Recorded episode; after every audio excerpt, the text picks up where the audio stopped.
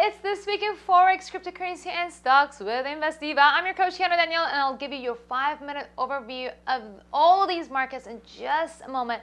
But before we get started, remember that investing in the financial markets involve risk of loss, and you should only invest the money that you can burn in your backyard in these markets. Make sure to calculate your risk tolerance before selecting the assets to invest in.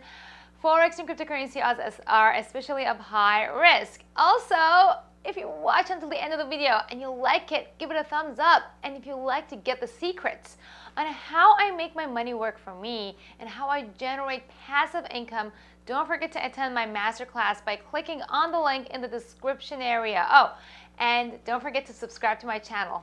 It's pretty awesome.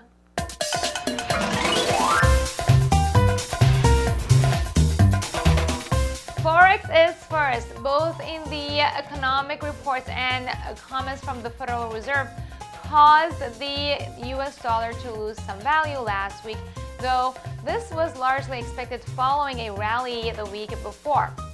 We will pay close attention to the new reports emerging this week, including consumer and producer price index estimates.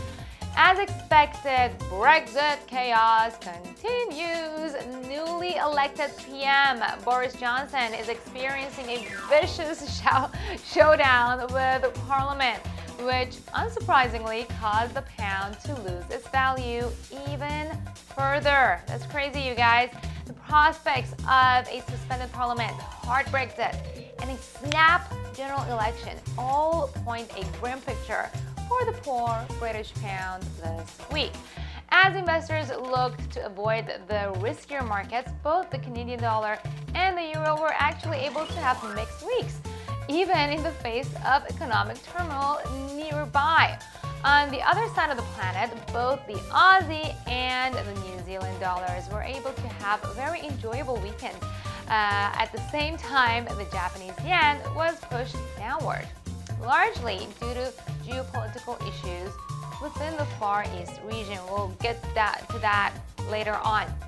Uh, but first, let's get to cryptocurrency. It's been a surprisingly uneventful September for Bitcoin, which has been contained within a $400 range since the turn of the month. This news comes as a relief to some of the conservative Bitcoin holders who have seen a summer characterized by plenty of ups and downs. This week, we will watch as Stellar drops 2 billion new tokens valued at roughly 6 cents a piece. This sudden airdrop is expected to be worth $120 million. Taking a closer look at Stellar Lumens XLM versus the US dollar, the price has been on a sharp downward since May. It has since broken below the daily Ichimoku cloud and all Ichimoku Kinko Hyo moving averages are downward as well. XLM versus the US dollar reached an all-time low on September 6th. It has since been supported at 0.05755. Investors are looking to see if the new XLM airdrop could shift the momentum to the upside. Elsewhere in the crypto market, Ethereum plans to test Istanbul for an upcoming hard fork. As one of the world's most important cryptocurrencies, this recent development is one that investors are sure to pay very close attention to. Last but not least is the stock market. Over the past two weeks, we've witnessed the S&P 500 increase by more than 100 points and is once again on the verge of breaking the 3,000 point mark for the first time since the end of July. As the market continues to digest new data, the index may reach new highs by the end of September. Still, in the face of the global uncertainty, some investors are remaining cautious.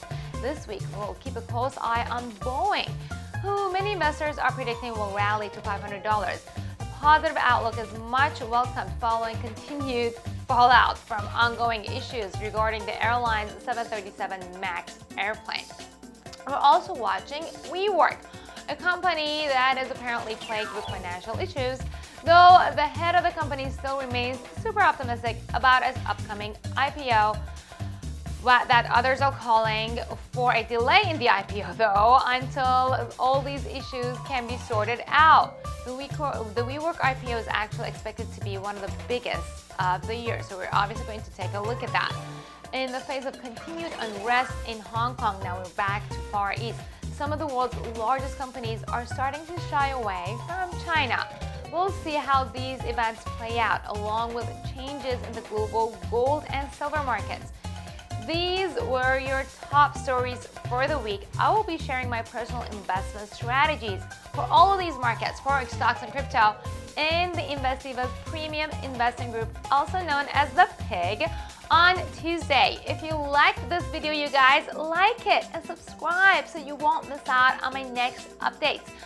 And if you would like to know how I made $12,673 passive income per month while I was on maternity leave, make sure to attend my three secrets to making your money work for you masterclass by clicking on the link in the description area. Thank you so much for watching InvestDiva and remember, Make your money work for you. Da, da, da.